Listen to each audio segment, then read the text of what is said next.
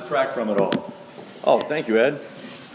You want me to take a selfie with this? Is that it while I'm preaching?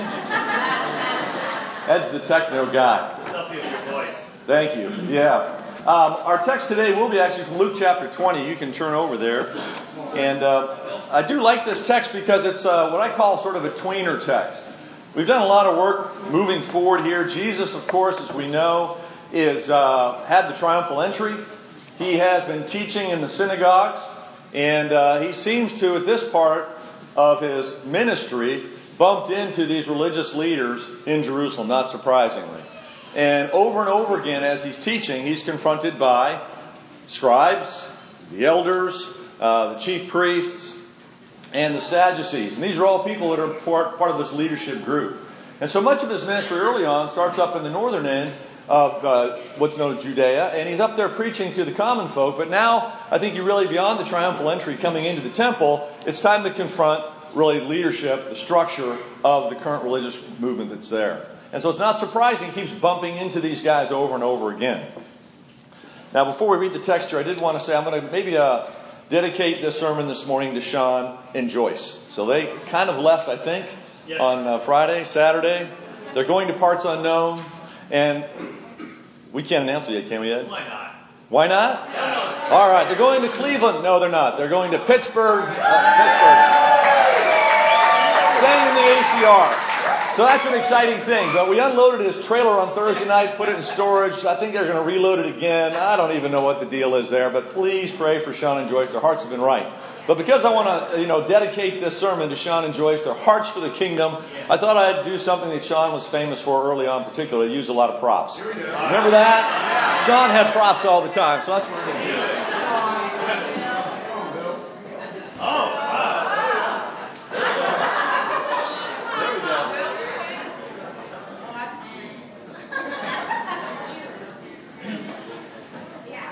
There we go. There we go. All this will be made clear.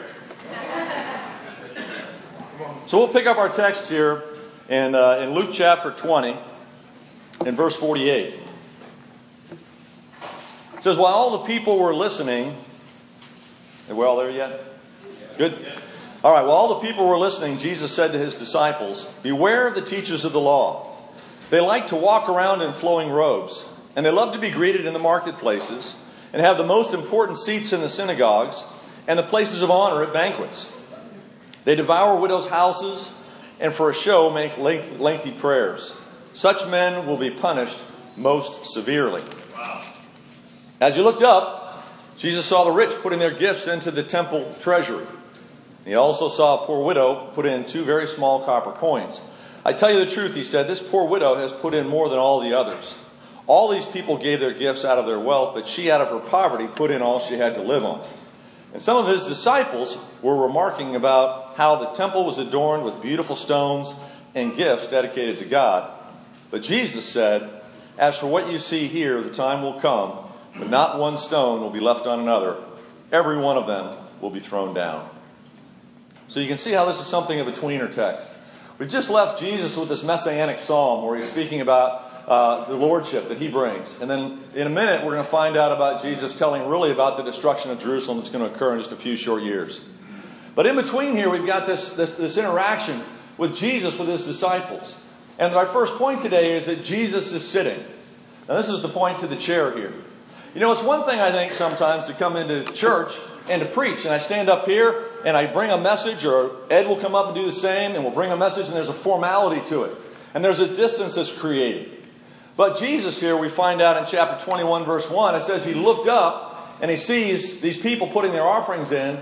I think Jesus' typical traditional teaching position was seated, seated. He had a chair like this, or possibly sat on a boom, and he and would teach the people. Now, my point to that is to say that I think that this indicates to me the extra authority that Jesus has. It's one thing to come into a place of honor and to be able to stand and to preach. But if in casualness and comfortability I take off my coat and I sit down in the chair over there and I start to teach you, it indicates something about the authority that I have. In my house, if you came over to my home and I invited you over for dinner, I'd expect you probably to come dressed up at some level, right? You'd have on maybe some nice clothes. You certainly wouldn't have food stains on your shirts. But on the other hand, if I invited some of my kids over to my house, if they came over, they'd sit on the sofa. They might take their shoes off. They'd put their feet up on the sofa. They'd fall asleep on the sofa. They'd have football on the TV. They wouldn't ask me permission to get the remote control. They would feel very comfortable in my home. First thing they might do would be open the refrigerator door and say, what's for eats? What can I have in here? I'm a little bit hungry, mom and dad. And then if they're really comfortable, which they are, they might even complain to my awesome wife and say, where are the cookies? There's always cookies in the jar. There's no cookies here. This comfortability indicates a position in the family. If you came to my house, you're more than welcome to do all of those things. But I know that you're cultured and you've been brought up and you wouldn't do those things because you have some sense of, some, some sense of respect and honor for my house and the things that I have. Not that you need to. Again, come to my house, do those things. So we see a shift here in Jesus' demeanor. You know, when he was younger, and uh, he went was lost on this caravan back to his hometown, and his parents couldn't find him. They came back to find him, and they found him in Jerusalem. And what was his answer when they asked him, "Why have you done this to us?"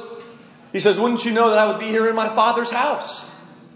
He understood that this was where he belonged. This was his comfortable spot. And for Jesus to sit in the temple and to teach in this casual way, to me, believe it or not, gives him greater authority than it would have been if he would have been like the prophets of those days that would stand on a soapbox and preach the word of God.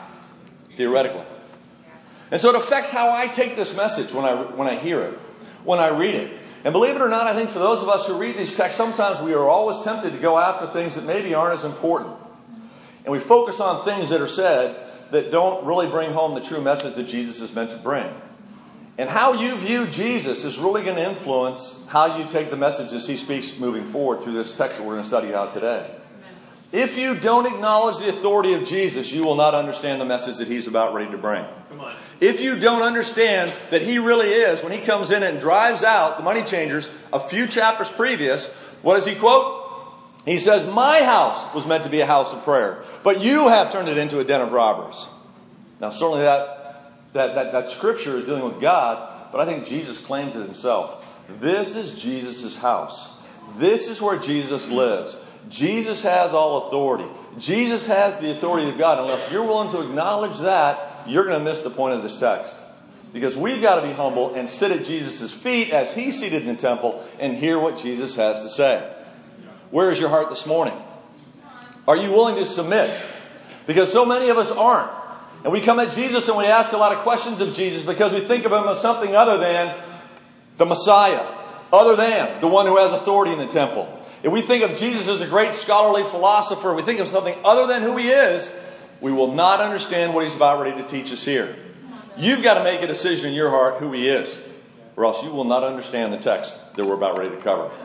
Not that it's so deep. That's never the issue. It's the issue of you making a decision to submit yourself to Christ and what he's teaching and what he's saying. That is the issue. Amen? Amen? Point number two, and really, I think overall for the text here, Jesus teaches. And what does Jesus teach? The big idea in this text to me is one word, it's called value. Now, that's why I brought this. I, I eat cereal every morning for breakfast. How about you?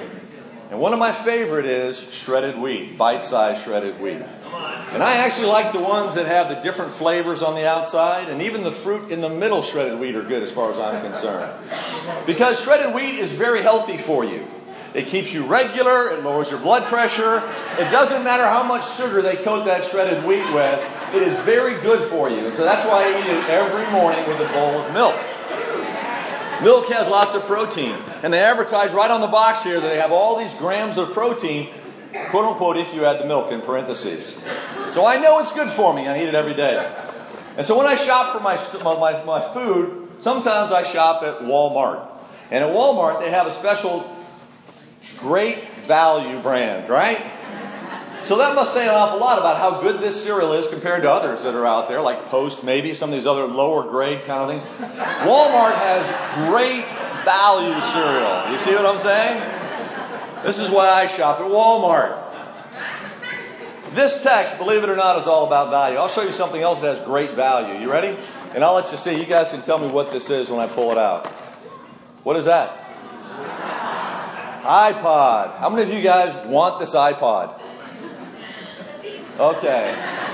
You guys are really old. Whoever raised their hand is like behind. You know, a cell phone does about five times more than this iPod ever did, right? But back in the day, this chromy, silvery iPod was one of the most coveted inventions around. It really had value. It goes to show you, yeah, you remember that? To have an iPod, slip this in your pocket, you could feel it shiny in there, you could put these earbuds in, and I mean, you felt like you were cool. Again, back to this idea of what had value. This was what it was all about. But that's not the kind of value that Jesus is talking about. And here we made this decision to understand that Jesus is God, and He's going to teach us in this text here what really has value. And it's not our friendly cereal box here. It's not the food that's inside of that. It's not even the iPad which comes and goes. We all know these things. But Jesus makes a point to teach us what really does have value. Let's take a look. And the first part we're going to look at here as Jesus teaches is exactly what he says doesn't have value. Now, for my second prop. Okay? Now, this is not for you. This is for me. Because as I teach this text, it's important that I look at myself in the mirror when I teach this. Because I think this has a lot of application to Bill Throne's life. On, and I think you'll understand as I walk forward with this. On, in Luke chapter 20, the last part of verse 47, Jesus says, They devour widows' houses and for, such, for show make lengthy prayers. Such men will be punished most severely. Now, if you read another translation, uh, pick one, even in the Greek, most severely isn't the way it's, it's translated. It's actually translated as greater punishment. So you have normal sinners like Scott over here. Scott's a pretty good sinner right over there. If you need some help, he's the guy. Uh, you know, we got another good sinner. Oh, Elliot's another good sinner over here. But I think what Jesus is stating here is that these teachers of the law, these scribes, will get greater punishment than Elliot or what Scott would with regard to their sin. I think to myself, that's a, that's a challenging passage of Scripture. So, uh, out of all the people, Jesus is stating that these guys are really going to get it. And as we look through the previous uh, couple of verses here, let's list out exactly what it is that they're so guilty that Jesus is so upset about. It says, Beware the teachers of the law. They like to walk around in flowing robes. Sounds pretty bad, doesn't it? They love to be greeted in the marketplaces. They love to have the most important seats in the synagogue. In other translations, it says the front row. Amen? Ed? Amen. Awesome. No, I'm kidding. Just teasing. the places of honor at banquets. They devour widows' houses. Now, that does sound pretty bad. But the last one is it says they make lengthy prayers. Such men will get even greater punishment. Sounds a little odd, doesn't it? It actually doesn't sound like those are really bad sins. I read this scripture and I go, wait, where, where's murder? Where's rape? What's, what about what about genocide? What what about people who are really doing bad things? Those and I betray in my heart right off the bat again what I value and what I don't value. And the reason the mirror's up here for Bill Throne here is because I think like these guys, I look at those things and I actually enjoy those things. Avery and I were discussing the sermon last night, and she goes, Well, I got to be truthful with you. You know, if I do a good message and people come up and say, Great message, that feels pretty good. I go, Well, you deserve worse punishment, Avery No, I didn't say that, but I could have. but she's not unlike me. I, I, like my places at the synagogues. I don't mind being on the front row. I like it when people say, What's the issue here? What's the root of this? What's the depth of this? Well, Jesus is saying the problem is that you value self way too much. This is what the point of the mirror is. It is about self. All these things relate back to me about what I get, what I look like, what I feel like, about who I am. And who better to talk about self than an American in the 21st century? And that's you and me. Frank and Benita, and Avery and I went out to dinner on Friday night, and part of our discussion, as spiritual as Frank and Benita obviously are, it boiled back down to this same point, coming from a little different angle. You can call it secular humanism if you want, you can call it, you know, postmodernism if you want. You can come up with all the fancy titles to it, but today's culture tells you that you're the most important person in the whole wide world and nobody else is more important than you. Right. And it, it reveals itself in these kind of attitudes. And the reason why Jesus is so emphatic about his warning here, which he states, listen, you know, watch out. When Jesus uses that word, that's meant to snap us into attention and go, all right, there's something really serious right here. I've got to watch out. And why would that be? Because I think those things are contagious. I think these attitudes have a huge impact on people around you. And we know it's true because we follow these popular sports stars. We follow these people on TMZ. We follow these people and we go, wow, it is all about them. It's infectious. We live our lives the same way as the world around it. And you've heard it in scriptures over and over and over again and from sermons over and over and over again. This is what wars against Christian values, you and me. That self is of higher value than anything else. And today, you know, I, I, we, Frank and Vinny and I were talking, you know, I think that the baby boomer parents in here are probably the most guilty of all of us in terms of building that into our own children by the name of self esteem. From the time they're little kids to the time that they're come over to your house and check in the refrigerator, they're the most awesome thing in the world. They're the best thing in the world, and it's all about them having self esteem because self rules and is number one. Wow. And Jesus says, You better watch out. You better watch out. Because if your life is focused around yourself, you deserve greater punishment. Convicting, isn't it? Yeah. Those are the things not to do. And again, I brought the mirror here for your benefit and for mine. When I look at myself in the mirror, I know that I'm as susceptible as you are, probably more susceptible, because I have an opportunity to come up here and to preach and to teach. And I got the kind of job where I stand in front of people and I look in the mirror and I go, wow, Bill. I go home at night and I think, wow, I've got to take warning of what Jesus is teaching here. Or else my value system is going to revolve around the exact wrong thing, which is self. How about you, Christian? Now, what does Jesus value? Let's go to the next text. We love this story, and this is our contribution talk, right? In one sense. Verse 21, as he looked up, Jesus saw the rich putting their gifts into the temple treasury. He also saw a poor widow put in two very small copper coins. I tell you the truth, he said, this poor widow has put in more than all the others. All these people gave their gifts out of their wealth, but she, out of her poverty, put in all she had to live on. Now, firstly, I want to point out that Jesus, like usual, has this phenomenal sense of timing. And just like Sean and maybe me, he has a great, a great ability to use examples. I bring a mirror out. I've got my value box. I got my chair right up in here. Jesus is talking about these teachers of the law, and he says they got lengthy prayers, they wear flowing robes. These guys love to be greeted in the marketplace. They want the best seats in the house and the best banquet, and they devour widows' houses. Now, we don't even know what that means, quite honestly. I've read a commentary or two, and they, they go, well, we're not sure. Maybe they lost all their property.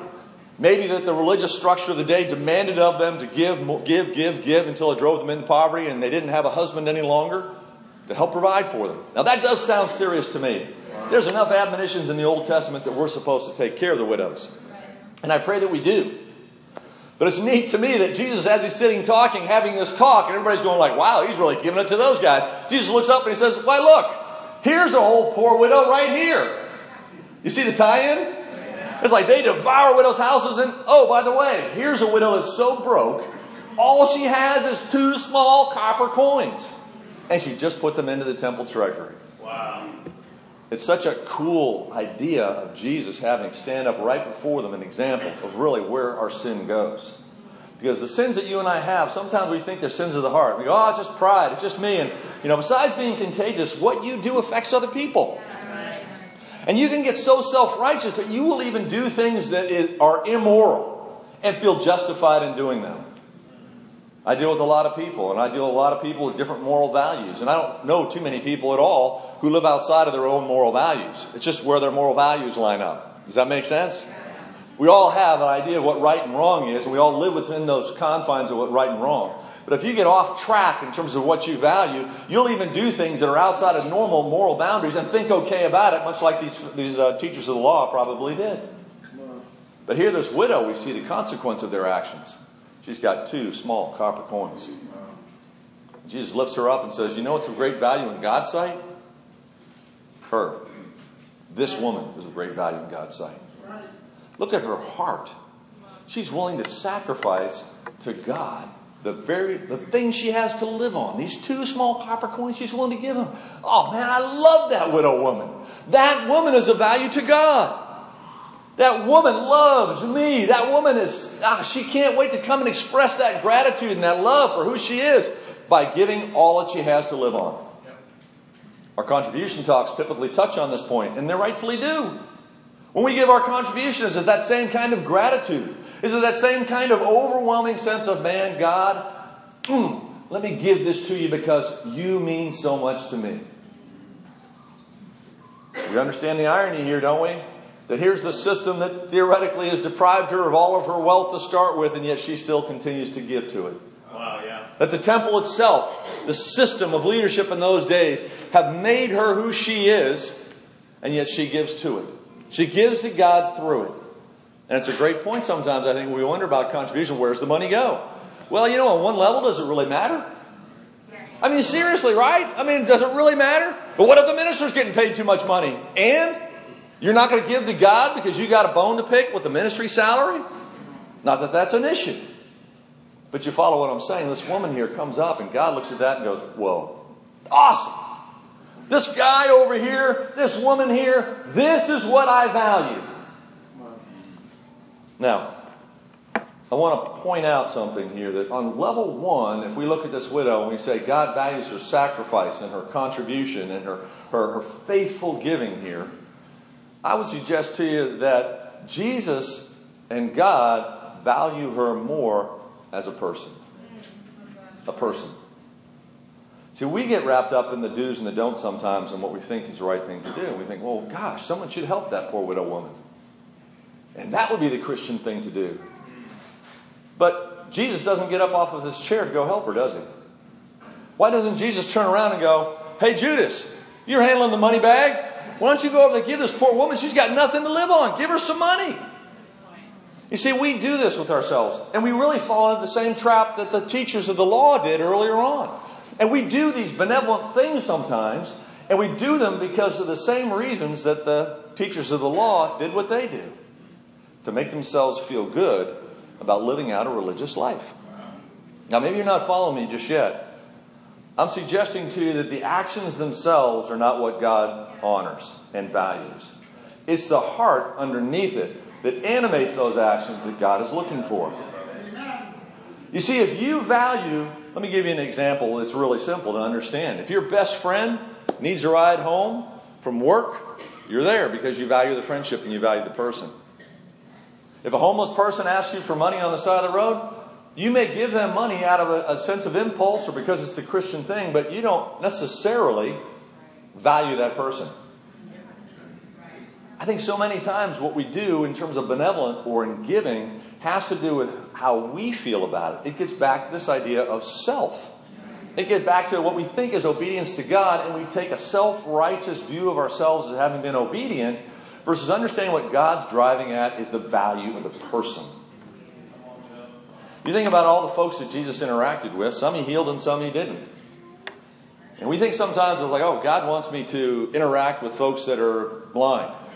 God wants me to interact with lepers, lepers, folks that need to get healed, poor people. I need to get out there and kind of help those people. And I'm saying, no, God's telling you you need to value them. At some hardcore level, you've got to see the humanity in every person, sinner or non sinner alike.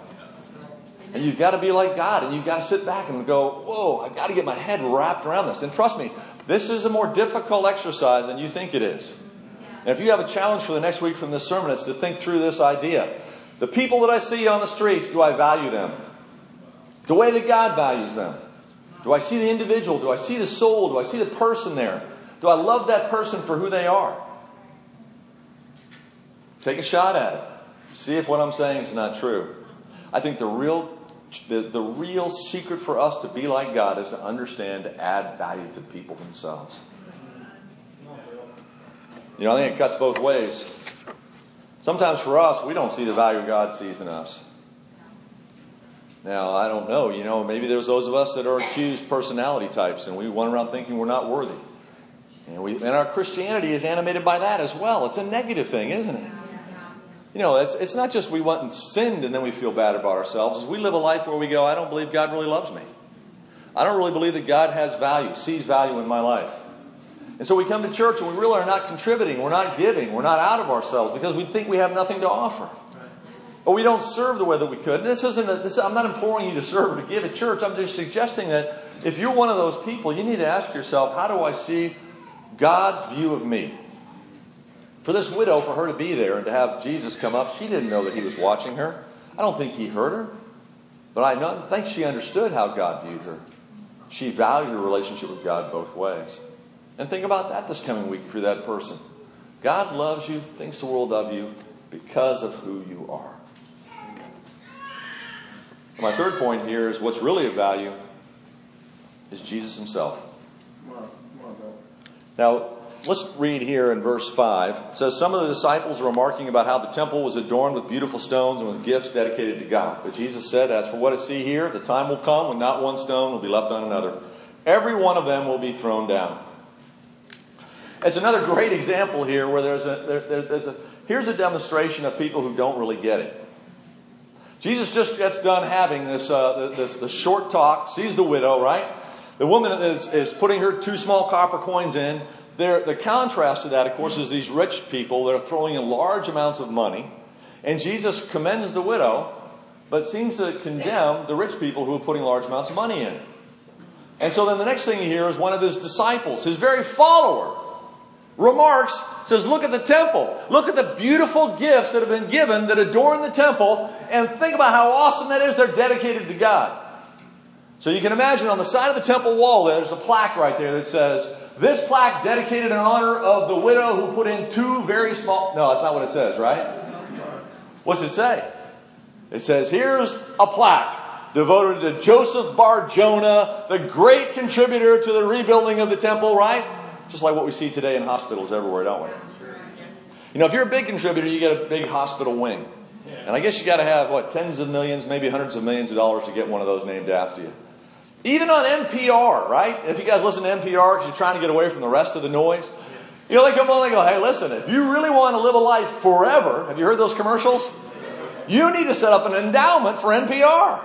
That's what they say on there. They say, you can, and they bring up examples. They got Bob Jones was a welder at the Norfolk Naval Shipyard. And Bob Jones and his wife put together this thing, and so his name lives on forever now at NPR, and yours can too, if you just give this endowment. Wow, that's awesome. Now, if you're like me and you're really generous, you might get a brick. You ever seen those? the Bill and A. Relief brick might cost me 500 bucks, but you get the brick on the Walk of Fame. Go to the Sandler Center in Virginia Beach. You'll see a bunch of them down there. I'm not sure what it is, but that's supposed to make me feel like I'm really valid in life. But that's what these guys are looking at. It. You talk about missing the whole point. They look up and they go, Jesus, I, he must have been just shocked. It's like you, you just didn't see this thing with the widow and you didn't understand what I just said about the rich people. The first thing out of your mouth is like, what a cool temple. Wow, look at that. It's awesome. Jesus is like, you're missing the big picture. The whole point of this exercise. That's right. Come on. Come on, hang with me just a little bit. And this is one of his disciples to boot. As we read through this text, I think the one big thing we can miss here is that actually Jesus, Jesus himself, Jesus Christ is the big picture idea for us. He is the one that has great value. And when he leads into this idea of the temple getting destroyed, you know, we understand that this, this, this expression of God and who he is is about ready to come to an end if it hasn't come to the end already. The previous chapters in Luke have all spoken to that very emphatically, very prophetically, very directly. The temple's going to be destroyed. And I know Ed's going to do a great job next week talking this through. What's going to be left? What gets raised after three days after the destruction of the temple is going to be Jesus himself. And we sit at Jesus' feet here today and we think of him as a good teacher and we take away some good ideas and some good lessons, but don't give him the honor that's going to be due him when the temple's destroyed. We will have missed the real big picture. Because unless you embrace Jesus as your Lord and your Master, you will never be able to embrace what truly has value in God's sight. And that's the challenge for you and me today. We need to look at our own lives and our own, the way we live ourselves, our own characters and who we are. We need to say, what do I really value in my life? As we leave the sermon this morning, as I left this text, I have to ask myself, what's of value to me? And unfortunately, for too long, it's been these flowing robes and these seats in the banquets and the, and the greeted in the marketplace kind of a thing. I've got to change that and become more like Christ. And as I look at this widow, I've got to understand how I view people and value them has to reflect God's character, not my own. I've got to give and ascribe people the value that they're due. And lastly, I've got to understand that the temple, the religious complex, is about ready to come crashing down, and all that will remain is Jesus himself. And many years ago, when I made that decision to make Jesus Lord of my life, most important decision I make, but I need to make it again tomorrow. Jesus has got to be Lord. He's got to have the primary value. Not my box of cereal, not the iPod, not my personal feelings, not my impressions about myself, not my ego, but Jesus. And I pray for you this morning you can make that same claim. Thank you so much for your attention. I appreciate it.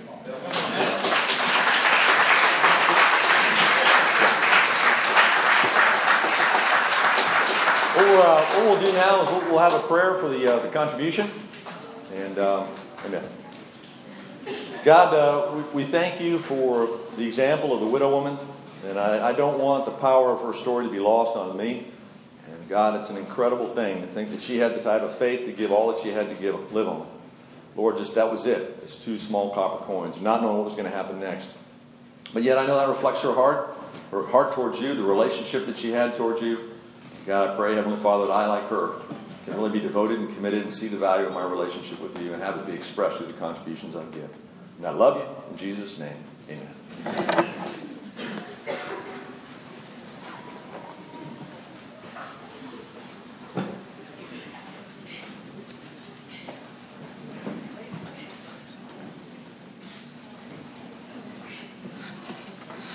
As the Pastor Trace will be singing, God is so good.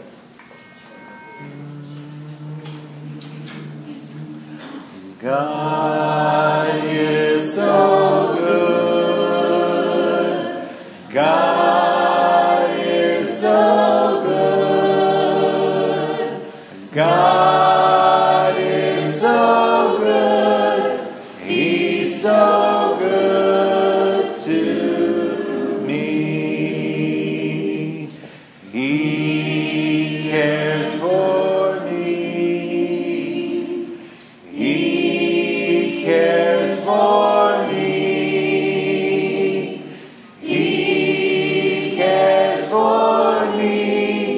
He